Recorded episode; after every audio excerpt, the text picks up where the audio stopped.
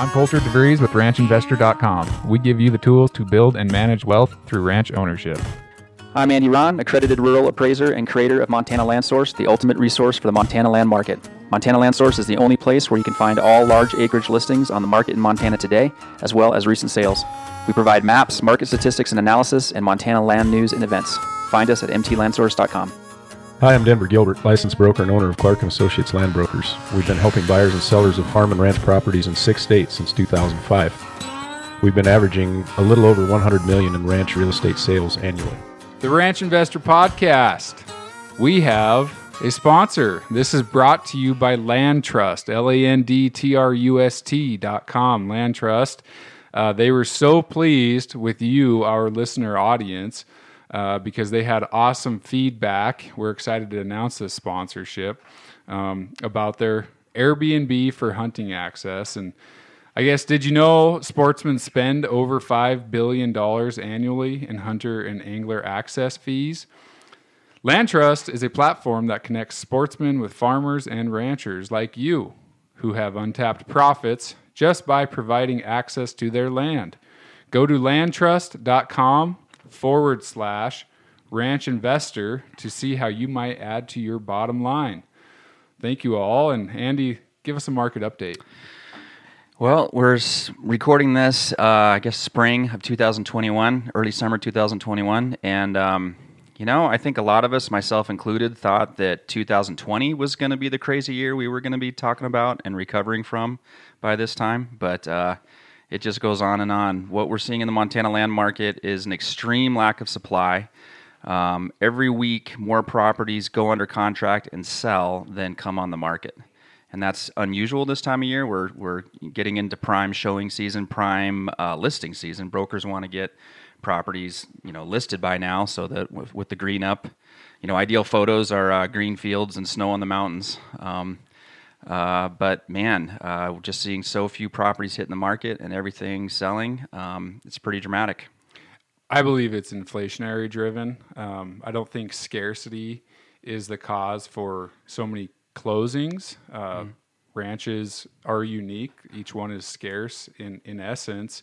And uh, just because something has scarcity in the marketplace does not mean that its price goes up uh, because it has intrinsic value. Ranches do have intrinsic value, uh, but the prices are skyrocketing. And it's Texas, Wyoming, Colorado, Montana. It's it's across the nation. It's price driven, and I don't know, Rachel. Do you have a Rachel's our guest today? If your degree is in econ, please uh, please uh, chime in here about price as a as a function of supply and demand. but but I think it's supply driven. And Andy, we continually see these ranches being put out there at speculative values, asking prices, and they're they're getting it. That that ceiling, that bar keeps going up and up. I saw uh, our next guest is uh, Chris Mayhews. He's kind of familiar with the Shields Valley area. I saw a new thirty million dollar listing on your site, twenty five hundred dollars an acre. Yeah, yeah. That twenty five hundred dollars an acre for rangeland, um, and they might get it. I mean, we keep testing the new highs in the market. Uh, twenty five hundred an acre, just for reference, will buy you row crop beet ground that yields seven ton an acre for yeah, hay. Yeah. I mean, this is this is getting crazy. Yeah, well, and just to t- talk about that place, that place has a range of conditions. You know, the the uplands on that place are pretty sexy. It has some, you know, beautiful recreational. That's probably thirty five hundred, four thousand dollar an acre ground, but then it's got some open scrub that's probably a thousand dollars an acre. So they're kind of, you know, they're kind of but that's but it without a doubt it's a high overall price. The, so, the sagebrush of the Shields Valley. Yeah, yeah. So uh, that'll be an interesting one to watch. But you're right, and you know I am seeing some evidence of um, price ceiling. Uh, you know we are seeing some price reductions. Um, I do think there's some people. Well, I think what's happening is people are recognizing if their property hasn't sold or if they're not getting offers, they are priced too high. So I am seeing a little bit of evidence of price leveling perhaps. But uh, of course, we're also seeing high listings come on the market too at the same time, and that's kind of always been the case in Montana. You know, that's one thing that people have a hard time wrapping their head around. Uh, prices are all over the board in Montana. That's nothing new.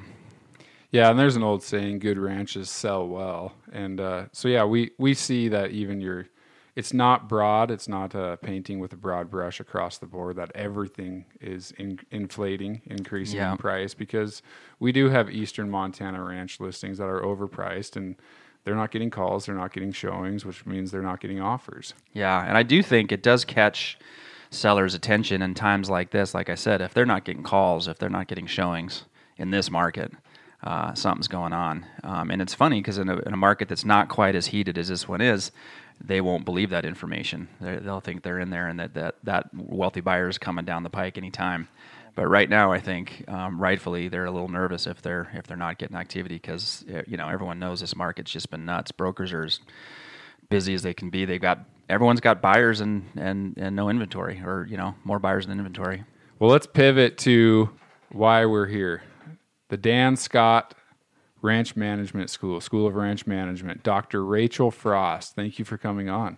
Thank you for having me, Coulter. It's my pleasure to be here today. Now, this is a new program. Tell me, tell me why we have this program. Is there a need for ranch management? Because uh, I, at, at the academic, at the collegiate level, because there is King Ranch out there. Um, there's uh, ranching for profit, and you know that's not cheap. So why why do we need another ranch management school? That's a great question, Coulter. And the answer is is multifaceted. That yes, there are some great training programs out there for ranch management, but ranch management is such a complex career, really. It it requires that people be nearly experts in a lot of different fields. They have to understand animal management, they have to understand finances, they have to understand how to manage land properly. But one of the most important things they have to do too is to manage the people. It takes a real skill to work with that owner to understand that owner's desires for their property and to be able to take those desires on and try to implement them on that piece of property. So yeah, there is a need. I mean, you mentioned it yourself the fact that these ranches are selling really rapidly. People are trying to find out what to do with them. A lot of cases, that means putting a manager on there, someone to manage that day to day operations and try to get some return on that investment from the livestock production standpoint. And so they're looking for folks who are willing to do that on a piece of property and really understand that owner's goals, their desires for that property, and be able to have the skills needed to implement those on that piece of ground. You know, it's interesting. Early in my career, I had ambition to be an, an operator, to be a producer, but I didn't have any family place to take over or go back to. And what I was told was to go into management, you know, become become a manager. But at that time, there was no local resources for that. Um, but you know, that's what you were told as an operator if you didn't have family ground, uh, you know, to to take over. So that brings up my question: Are your students those who have jumped onto this? It's not a pilot program because you're going to start graduating students. It's it's funded. There's a large endowment. It's successful program at this point. Um, MSU has released it, and the people apparently there was a need, a demand, and uh, they're supplying you as students. So, uh, what are the demographics of your students? What are their objectives? Are they going back to family ranches? Are they going to absentee owned places? Is it a 60 40? I mean, who, what's the goal here to graduate these students and put them into what? What are their motives? Yeah, that's another great question. And right now, the program has four students who have officially been accepted into it. So the program is a limited admissions one. Any person, any student can declare ranching systems as their major when they enter MSU. But midway through their sophomore year, they have to apply for admissions to the program. And once they've been accepted into that program, then they can move into the internship and the specific ranching systems degree courses that go along with that. We only accept 10 students per year. We're working up to that number. Right now, we have four students that have officially been accepted into the program, and the demographics of those students are really interesting. It is a 50 50 split right now as to students who are looking to go into that professional management route and students who are looking to go back to that family operation and bring that expertise there to, to carry that operation into the next generation. Interestingly, I have uh, two male students and two female students. So it's also split 50 50 on gender for that way. So a, a really diverse group of students, too. These all have some ties to ranching background, but it's it's very different. Some of them grew up on a ranch, some of them just began working on ranches at the earliest possible opportunity that they had in their life. Um, so yeah, it, it's this program is attracting a, a wide variety of students from the um, I'm going to go back to the family operation to, as Andy mentioned, um, management seems to be the best option for me to go to because I don't have a family operation to go to, to even students who are possibly retiring from the military and just think ranching has got to be a great lifestyle and they really want to get into it and find a way into it. So, what I'm wondering, and Coulter has some experience with this, which is going to be more difficult, going into the open market with that skill base or going back home and working for dad? yeah, that's going to be tough. That's going to be very tough. And you so, can't teach working with dad in college. No, you can't teach those human skills.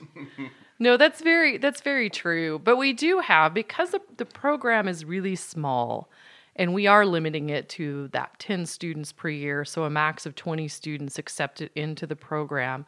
We have some flexibility to be able to cater that education to those individual students, to understand what their goals are and to learn from them. I'm going back to a family operation. So, for example, students that are accepted into the program, they also serve an internship with a working ranch. So, the summer between their sophomore and junior year, and then again the summer between their junior and senior year, they will intern on the same ranch. And we can take that to the level that students who intend to go back to a family operation they are going to intern on a family operation, one that has done that well and done that successfully, who is, is managing in, in such a manner that they are set up to transfer that ranch generationally successfully. And then those students can learn from that. Hopefully, they can learn from the experience of that ranch and working through all those family complexities and working for dad and, and grandpa, maybe, who's still got his you know hooks Hereford into the Bull. place. He's right. Got his Hereford Bull around. exactly. He's he's still the one who's really managing because you know, interestingly, we have you know ranchers in their 40s, 50s, 60s who are still not the primary decision maker on the place. It's it's still grandpa who's making those decisions. Um, from a day-to-day operation, so so we do put a, try to put those students onto the type of operation that they intend to go to professionally, so that they can get those direct skills as much as possible. You know what's really cool about hearing about this? You know, obviously, Montana, uh, MSU is the land grant university, the ag school. I went through the ag program there. When you're in ag school there, you know, a ton of kids from Montana farms and ranches, and, and a lot of them going home and, you know, learning stuff at school. But I don't know it, how much, you know, management and, uh, you know, they, they would study agronomy and range and, and animal science and, right, all these kind of things uh, it's great to see management um, and all the complexities that you mentioned uh, getting worked into that curriculum. I think it's it's great. And you have an internship program, correct? Yes, we do. So we have ranches, a number of ranches who have signed up to host interns for the students. Right now, I have I think 12 ranches at the last count who signed up, and of course, only four students in the program. But I really like to have that larger pool of ranches available. That helps me do a better job of matching those students to interns to make that successful because they're doing it for two summers in a row. So it's got to work. It's got to work from an educational standpoint for that student, but it's also got to work from a personality standpoint. That student and that ranch have to mesh so that they can get the most out of that educational experience. It's like dating. It is. I, I, feel like I feel like I'm playing eharmony.com between internship and ranch is sometimes, and uh, you know, so far so good. We're gonna have we're gonna have that um, situation that doesn't work. We're gonna have that that's not a great match. I'm sure at some point, but right now, I mean, we are just so fortunate in Montana to have such a great and diverse ranching community that provides just a wide array of opportunities for students. The other thing that we have in the ranching community is just we have people who are really willing to teach. They don't mind sharing what they have learned the hard way with these students and they they believe enough in ranching and that profession that they want to see that younger generation succeed and they're willing to do that in, in exchange for some work for sure. In my experience, um, you don't you don't get a lot of work out of interns. it's it's about uh, teaching them and showing them what you know that you're what you put in the value of your time energy and efforts for what you receive from that student um, you're pretty much paying in but that's a good thing. I think we need to support the next generation and impart our wisdom upon them.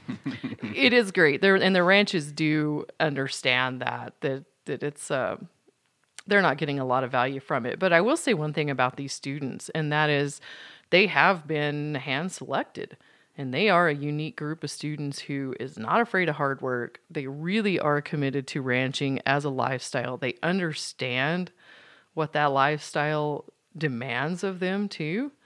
And so they they are really willing to commit that time and to work those extra hours and, and to put in the very best that they have when they go to that ranch. And then the second some, uh, summer that they're there on the ranch, one of the goals is that they have a project that helps that ranch. So they're supposed to not just do the usual work of fencing and haying and working livestock, but they're also supposed to work with that ranch to try to help them develop a monitoring system, some kind of record keeping, help them look into what um, it's going to do as far as a cost benefit analysis for them to do water developments or a new type of marketing as well. And those students have the resources at MSU and other partners available to them to help them work through those projects to try to make it as much as you can a win-win situation for that ranch as well. So I did a ranch internship at MSU, and it was probably about the most valuable thing uh, I did. And, you know, it's funny.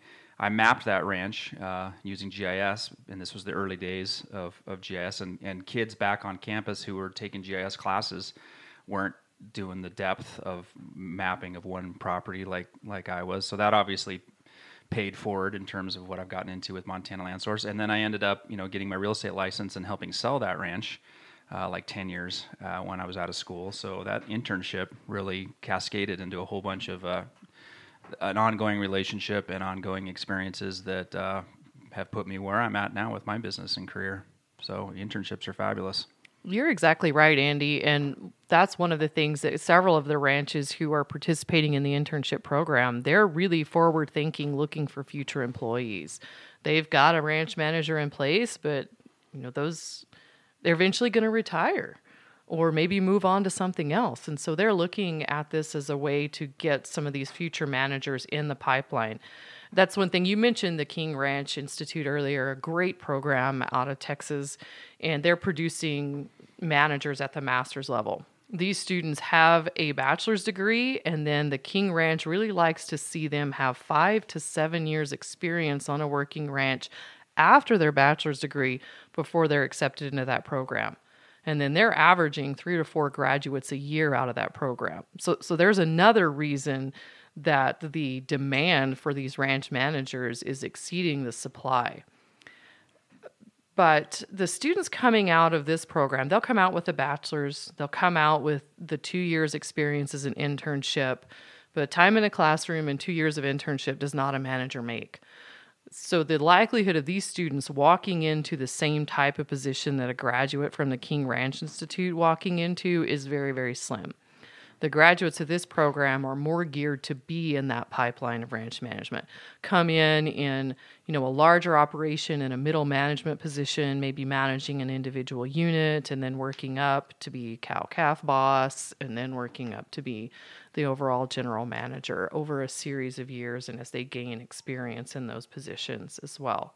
So yet another reason for this additional program and the way that we fill a unique role as far as helping to build that supply of future ranch managers here in the West. What do you think students, master's students coming out of King Ranch are being offered for salaries?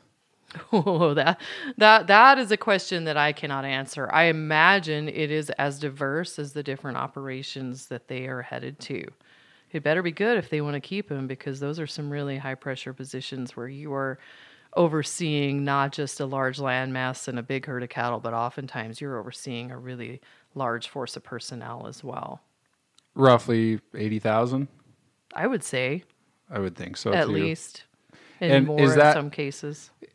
Is that an issue you've ran into so far? Is that you graduate graduate these uh, bachelor's degrees, undergrads, and they come out with a thirty thousand dollars student debt plus, and then they're offered a forty five thousand dollar job. Is that is that an issue that's arised? I don't have any graduates from the program yet, Coulter, to to know exactly what that is going to be. But I, I do foresee that as being being an issue. I mean, traditionally in agriculture, our salaries are not that competitive. And it, those salaries also come with a lot of long hours and a lot of after hours and weekends and you know demands of time on that person and you know we do have traditional benefits of housing and a vehicle and maybe half a beef but sometimes we don't have insurance with those or paid vacation and some of the other perks so i think it is going to be a matter of the ranching community sort of really understanding the value of what a good employee can bring and how if you can nurture that employee and they can really understand um, your operation and be able to get the most out of that operation that you need to reward that employee in turn Yeah, d- um, delivering the value proposition. I mean, there's there's government programs out there, EQIP, CSP. Um, in our next episode, as we start talking about carbon marketing, there's there is an immense amount of alternative incomes for a ranch that would fully support a fifty thousand dollar manager, and and it could probably uh, reduce your expenses, improve your bottom line thirty percent, increase your uh, income forty percent, I would say, but it's hard to deliver that value proposition that oh, I'm going to commit to a fifty thousand dollar employee. I barely make fifty thousand dollars after all said and done in December, and uh, if they could see the value that well, you have one person who's going to be committed to uh, reducing expenses. That's going to improve your bottom line and in improving your income. Uh, that's one thing I hear front frontline boots on the grounds is, oh, there's so many programs out there, but I don't have the time. My wife doesn't have the time to manage them all. There is a ton of programs out there and with that ton of programs comes a ton of opportunity but you have to know where to start to look. What's going to apply to your ranch? What's going to fit there? How do you um, sort those out to see what are the opportunities that are appropriate for you?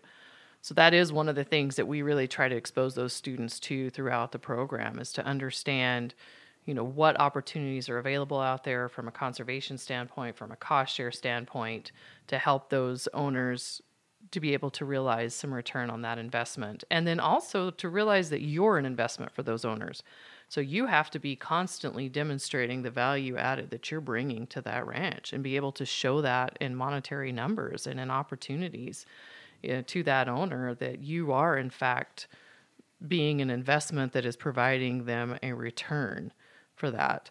So we you know we have other things that we do besides the set curriculum. We are constantly well it's been a challenge with COVID for sure, but the idea is to get those students outside of the classroom too. Help them to create this larger network in the conservation community to understand who are their major contacts within agencies to help them sort through what are appropriate programs, you know, so that they can walk out understanding when they walk into a new branch job to be able to say, these are the first people I need to get in touch with and start to understand what is available in my area, what might apply to this piece of property that I am managing, and how can I use those programs to best benefit the owner in this situation by increasing the production capacity, profitability, and overall operation efficiency of this ranch. You know, those of us in the rural real estate industry, brokers like Coulter and appraisers like myself, we see mismanagement or poor management, you know, basically every day. You know, it can be kind of painful. Um, so it's great to see more resources coming available, I guess, in that arena. And, uh, you know, we also, I've in my career dealt many times either with new, you know, a lot of times new owners, new ownership, just, you know, need, need management. And they may recognize it, they may not uh, even their attempts to find that management. And I think I've spoken about this in earlier podcasts. Uh, I've I've been pulled into that a little bit. You know, clients asking for my help and and helping them find managers, and it's been tough. Um, and it's very much a uh, a dating scenario. I mean, it seems like personalities matter in a big way. Um, I've seen a couple situations where I thought, you know, a great manager uh, was passed over because the personalities didn't match up. Um, and I, I, hope this is getting better, but I've seen a lot of misconceptions in my perspective, perception of uh, new ownerships, new owners not having a good handle on what they actually need, what they think they need, and what they need uh, can be a little bit different uh, at times. So it'll be interesting to watch this, and uh, I, I think there's a lot of opportunity. I think I think land management is an underutilized uh, skill set and, and, career, and with more absentee owners, which just is the nature of our our market and what's been happening, I see a higher and higher need, and um, you know, good good land management is is invaluable.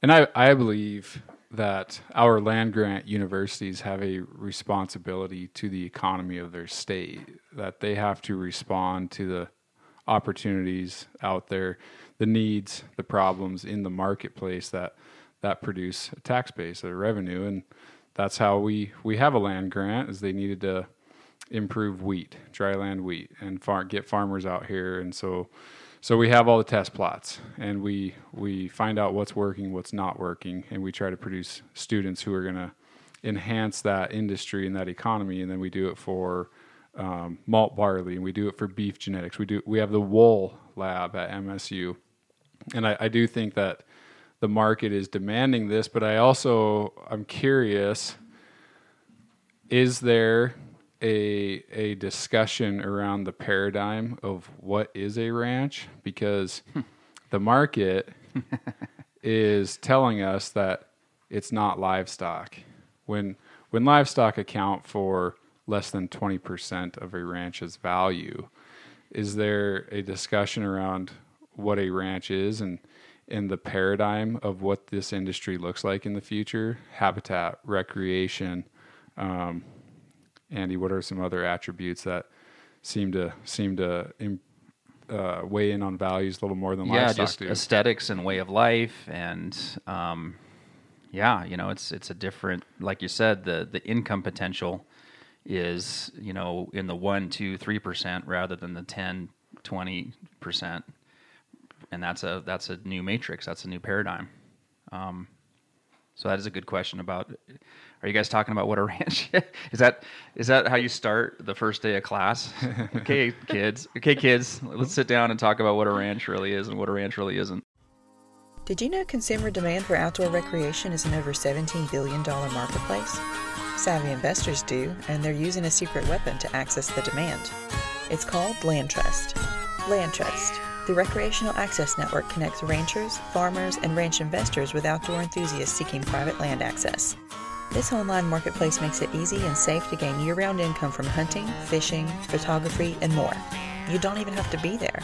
Be the wiser investor with a new secret weapon. Visit landtrust.com slash ranchinvestor to learn more.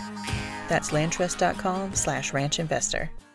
What a ranch is is different in everybody's mind. And and you're right. We have new new owners, new priorities, new um, that are really that are really impacting, you know, how people how people view a ranch, or from size to where they make their money, to what is the most important part of it. And what we really try to do to cover most of that with a student is to say, you know, number one, being a ranch manager is not being able to cowboy with somebody else's money. You know, we, we try to have to kind of work the cowboy Dang, out of him. Shoot, that's That- what I that's was. a very good precedence to set. you just burst a bubble of mine yeah, right there. Yeah, I mean, and that's tough because that that seemed to be kind of what everybody who went into the management business did. Just like you said, Andy, you didn't have a family operation to go to, but that lifestyle attracted you. That's what you wanted to do. So why not have the best of both worlds? Let's just cowboy with somebody else's money, right? And then if we mess it up, it's not that big a deal. But That's, that's, your, that should be your branding right there. Living the new dream. Ranch, the new Yeah. ranch management program, cowboying with somebody else's money. Right. That that just that doesn't seem to work very well though with managers, you know, and, and it doesn't seem to matter how how wealthy the new ranch owner is. They didn't get that way by losing money, and they don't like to do that. And so they understand investing in some property, but a continuous loss of money is not something they're interested in. So, you know, the, the hardest part of, of my job right now to this point with these students is really helping them to grasp as young, idealistic, um, sometimes, you know, cowboy lifestyle loving students that the most important aspect of their job is to really sit down with that owner and understand what that owner wants. And once you understand what that owner wants, then you can help understand what that owner needs, really, and help to guide them in that direction of their needs. But it's always got to be based on what do they want? What are their goals for that operation? Do they see that?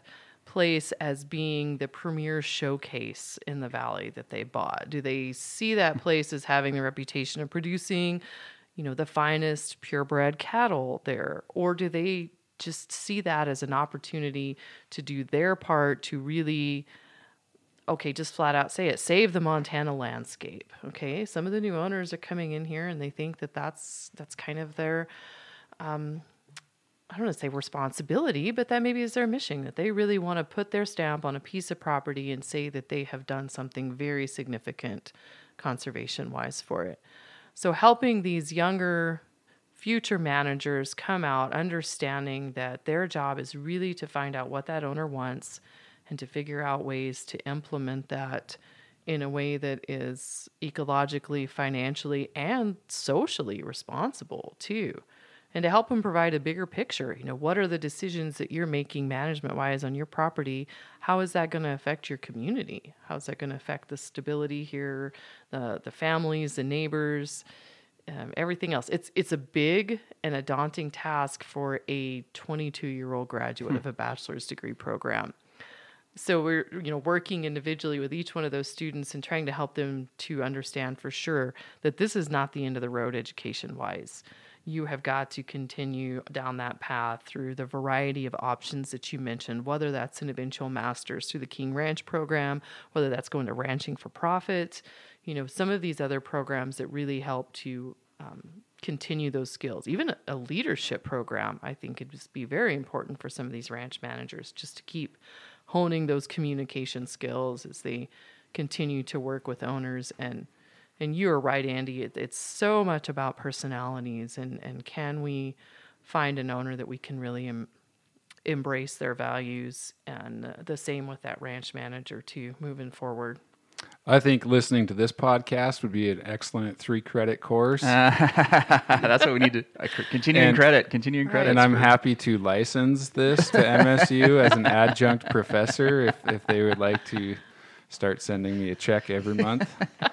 I think that's already covered in my salary that they're paying, but which which they're not. As Andy mentioned, this is or you mentioned earlier, this is an endowed program, and I'm often asked, well, where where why the name Dan Scott? Where did that come from? And so I'd be remiss if I didn't say that the program was named uh, after the late Dan Scott, who was a longtime manager of the Padlock Ranch in Montana and Wyoming, and it was the family of Dan Scott, in particular his daughter Risa, who gave a substantial gift that made really this program possible uh, through that endowment. And so that that's how the program has gotten started, and you know, constantly looking to expand the opportunities that we can offer students. There's there's so many things um, outside the classroom that are so relevant to students. And there's a ton of educational opportunities right here in Montana. We have nonprofits who are bringing in uh, experts in different fields and offering workshops and opportunities in soil health and financial management that are not only great networking opportunities for the students, but they're opportunities to hear, you know, speakers outside of the realm of academia and into practical implementation that I think are valuable as well. Yeah, like Plank Stewardship, they they host uh, financial workshops based around ranching for profit uh, locally throughout Montana. Yeah, they had one in Livingston that I actually took our current students in the program over to, and they um, did that free of charge for us. So that's that's a great opportunity to partner with a lot of different folks. Um, it's it's amazing the number of nonprofits and other entities who were involved in the conception of this program. It's it's only been in existence for oh, not quite two years officially, but it's been in the works for over 10 years. And it mm-hmm. was, you know, some folks off campus who really recognized that need and were forward thinking and putting those pieces together to bring that to the university in a package that they could actually implement. Why wasn't this podcast part of that package? I don't know. I don't know. That was pre me. I was That being modest before with three Rachel. credits. I think this could Right. qualify for PhD. Right. right. Yeah, send them send 'em to us when you're done with them at the undergraduate level. We'll we'll finish them for you. Well, we'll see when you when I, I find out at the end of this podcast how many students come my way or how many ranches step forward to host internships. Yeah, so they, they can reach out to you in the program, and uh, again, it's you select these students um, with with a microscope, magnifying glass, just like you probably do the ranchers. You don't want to send a student out just to fix fence and cut hay. There's got to be a little more going on from the rancher.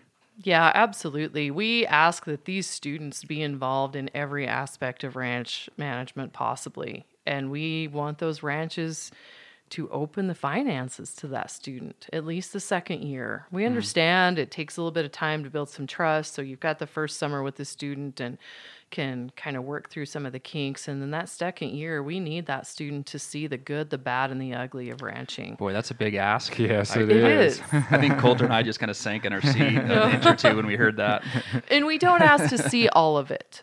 Um, if you could open just one enterprise budget to them so that they can understand what goes into that, we don't need to see, you know, how much the the new owner's spending on the house remodel or the new barn or or anything else. We can just look at some smaller components of those finances to get an idea of of how the, that operation is um, doing as far as cash flowing too. Why is there a black light in the old dairy barn and a huge cash account now?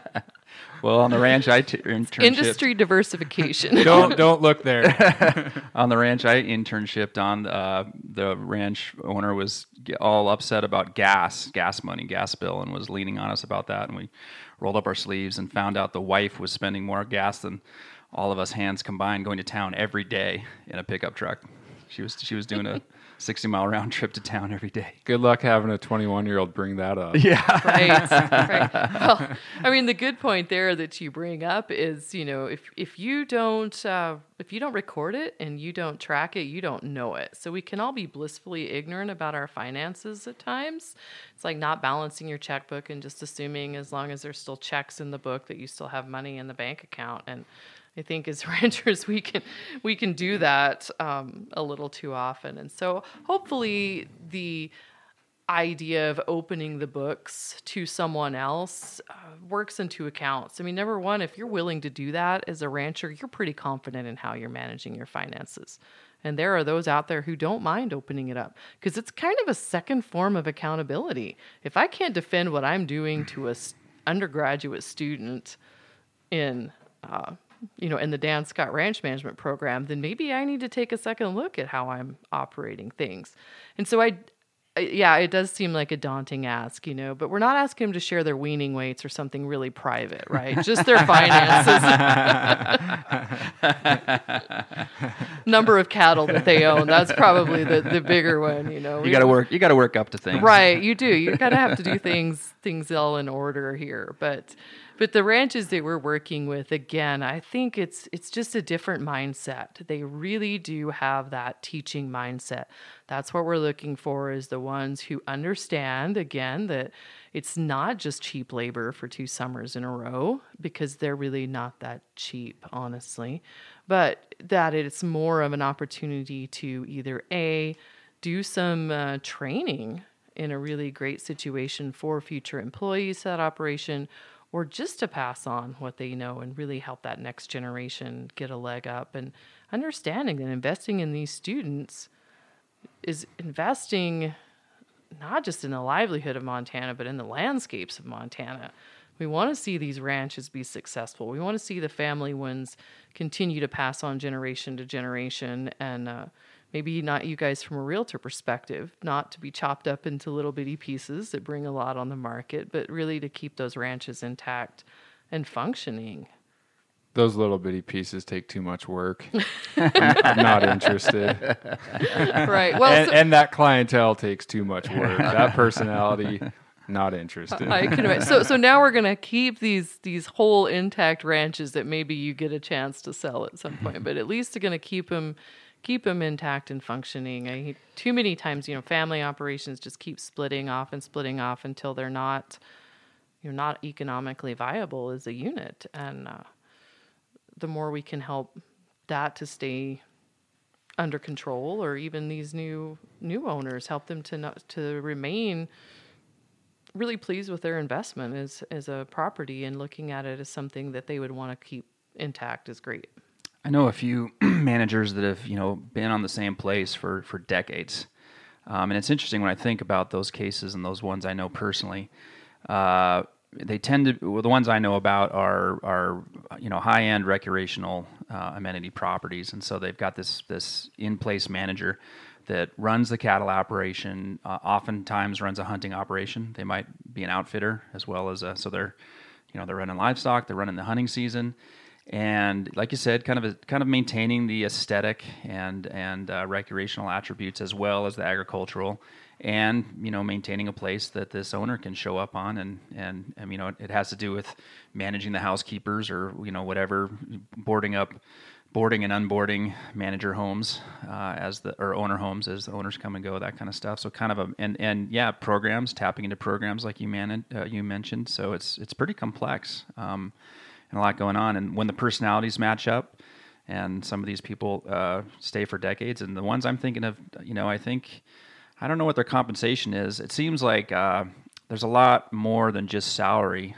Uh, one I know of for sure has benefits, really good benefits. He actually raised three girls on his own on this on this property. He was a single dad with three girls, and it was it was a, a real job and did him well. I, I think I think maybe he got the hunting income I think maybe he ran, maybe he owned the hunting outfitting business, um, which helped out a lot, obviously. Um, well, there's, I mean, with these uh, alternative programs, there's there's many ways to skin that cat. Like, you know, that ranch said, yeah, we could use the the recreational income, but we don't have the time to manage it or, or the bandwidth. Um, why don't why don't you monetize that and give us a piece of it? There's there's plenty of creative ways to pursue the new paradigm of what is a ranch. I like uh, Land Trust was talking about one of the things I hear daily from farmers and ranchers is that oh yeah I would I would love to do CSP and EQIP uh, land tr- uh, I might do land trust I just don't have the time I'm busy fixing fence I'm right. busy pulling calves in the spring um, sounds great but I don't have the bandwidth. My wife isn't going to do it. So what Land Trust was talking about is maybe we should launch a program where FFA manages it, and those kids mm. get their uh, hands dirty with organization, bookings, management, uh, customer relations, and and they take a piece of the income. It's it's a rural kids' opportunity to have a little business, a little income when they don't have a McDonald's down the street. So I think there's a lot of creative ways to do that. And and with your ranchers hosting these interns, Rachel, it it comes down to uh, the personality of of the owner. Uh, good leaders appreciate new perspectives. They appreciate um, having a different paradigm proposed to them. I mean, you can't.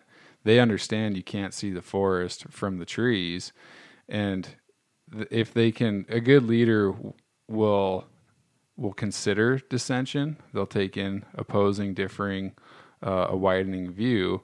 So it'd be great to have these kids show up to these places and be like, "Well, Mr. Landowner, have you considered putting up a pivot here and having it subsidized through EQIP, or or have you thought about what kind of uh, income you could generate from hunting?"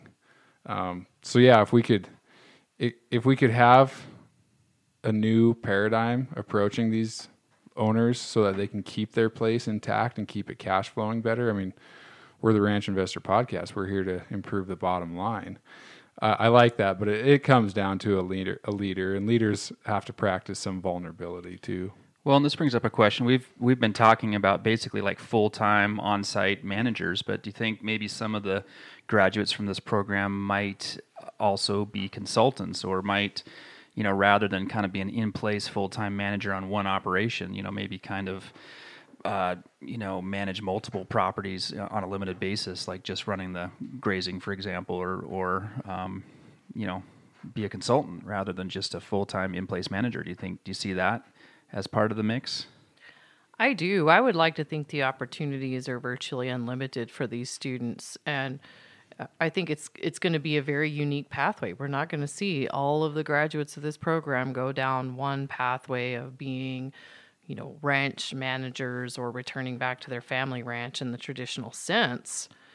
They're going to come away with a broad set of skills, and um, where they eventually wind up in that professional avenue is completely up to them you know, and maybe some of them are going to go to work for ranches for a while and and figure out that they do have a skill set that lends more towards that consulting avenue as well.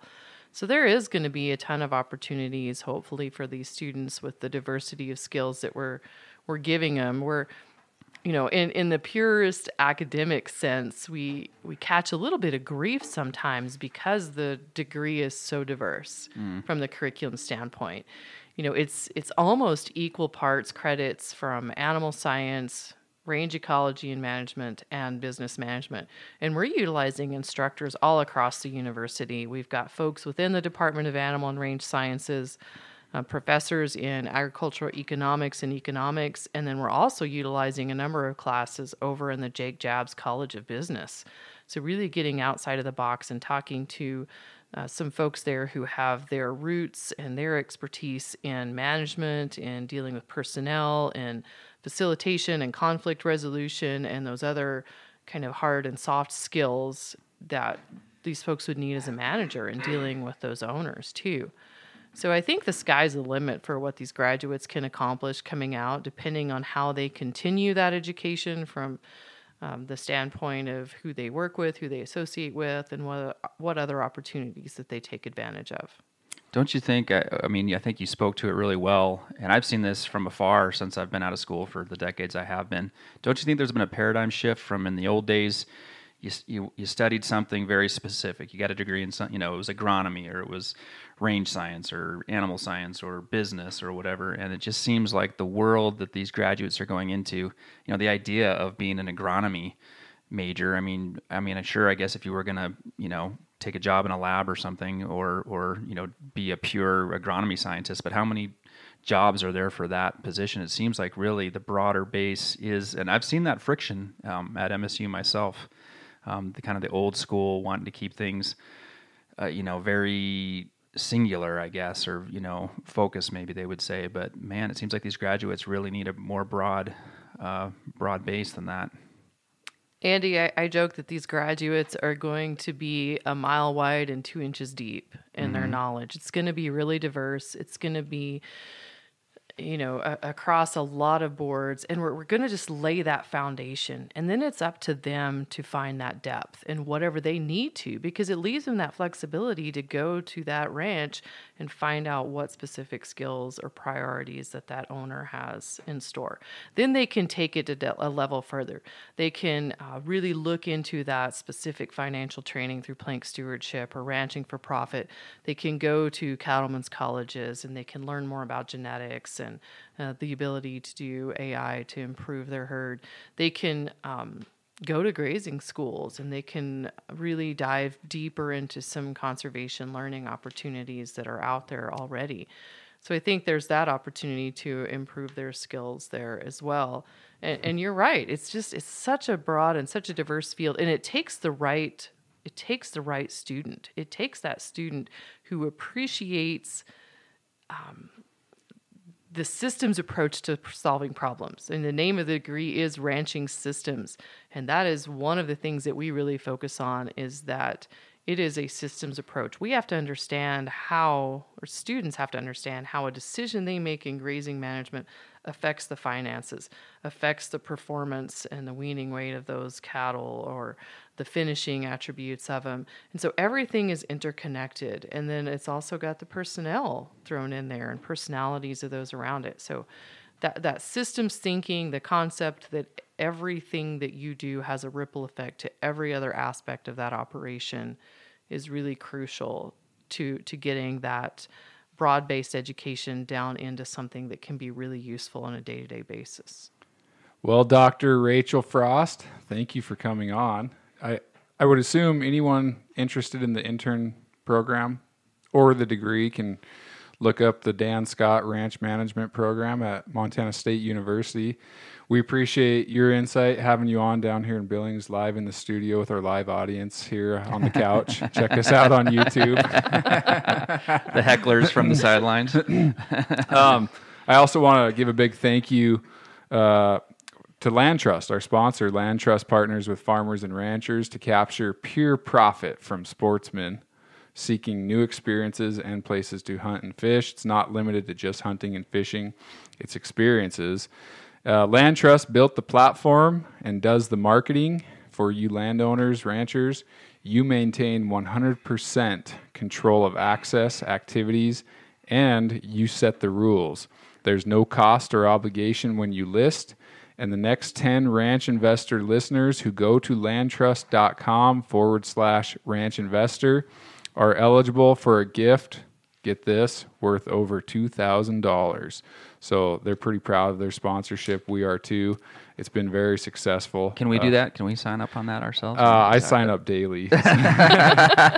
Heavily weighted in my name. uh, it's great partnership, and uh, I I like to see ranches monetize these aspects, attributes, and thanks for coming on, Dr. Rachel Frost. Yeah, thanks, Dr. Frost. This was this was great. Any uh, any touts or not touts? That's what we do at our we- monthly meeting, Andy.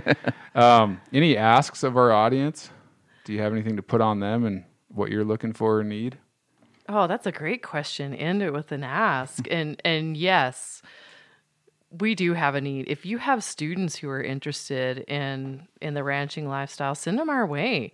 We're always looking for those great students here, even though it's limited admission. I mean, the more we start with, we we find some really great students that we could, you know, even point towards some other avenues too. So looking for great students for the program, looking for ranch hosts that that really have a heart for education for those students and that would be providing you know diverse array of opportunities so that we can continue to do as good a job as possible of matching those individual students with the ranches and then we're we're always looking to continue the finances of this program. It's expensive to go to school these days. We're you know trying to build scholarship opportunities and also to help get these students out and about to other events so that they can really uh, hone their skills and do some networking too. So, you know, gifts that would help us to get students on the road to attend soil health conferences and and other educational opportunities would be fantastic. And you can provide find you know how to participate at all of those different levels as coulter mentioned on our website uh, just search dan scott at montana state university and we'll pop up and it talks about the program the students and what we're also doing as far as outreach to the ranching community in general in Montana, because it's not just about the bachelor's degree. We're also looking at ways that we can serve that existing ranching community and and those folks who wish this program had been in place whenever they were going to school too. I talk to them on almost a daily basis. Hey, Rachel, what about landowners that think they might want to hire one of these graduates? Uh, can they reach out to you? They can. They can. Our first graduate will be coming out of the program in December, and then our next set of graduates are slated for May of 23 to come on board. You know, I wouldn't be that surprised at all if, at least for a while, maybe there isn't a standing waiting list for these graduates. I, you know, it seems like there's enough demand out there for management, especially as the word gets out about this program. I could see landowners standing in line. All right. Montana State Aggies. Yeah. Thanks. Thanks. Those are bobcats. Thanks, Dr. Rachel Frost. We Thank appreciate you. having you on. Thank you, Coulter and Andy. My pleasure. Thanks a lot. Thank you for joining us today on RanchInvestor.com podcast. We have a few things of note, uh, some housekeeping to take care of. Coulter DeVries is a licensed real estate broker in Montana and Wyoming. Andy Rahn is a Montana certified general appraiser and accredited through the American Society of Farm Managers and Rural Appraisers. Denver Gilbert is a licensed real estate broker in four states.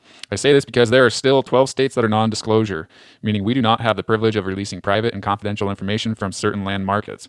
We have fiduciary and agency relationships that we take very seriously and would not seek to compromise these duties. In this podcast, We do not report information pertaining to specific clients or market participants unless it is public knowledge. Our reporting is not to be misconstrued as legal or financial advice, even though we may have opinions as to what one ought to do when it comes to ranch and land investing. Advice is only worth what you pay for it, and you are receiving this for free. So if you would like further information, please reach out to any of the hosts or guests on your own accord. We enjoy hearing your feedback, so please post in questions or comments to our Ranch Investor private group on Facebook. If you do not have Facebook, please send to comments at ranchinvestor.com and thanks for listening.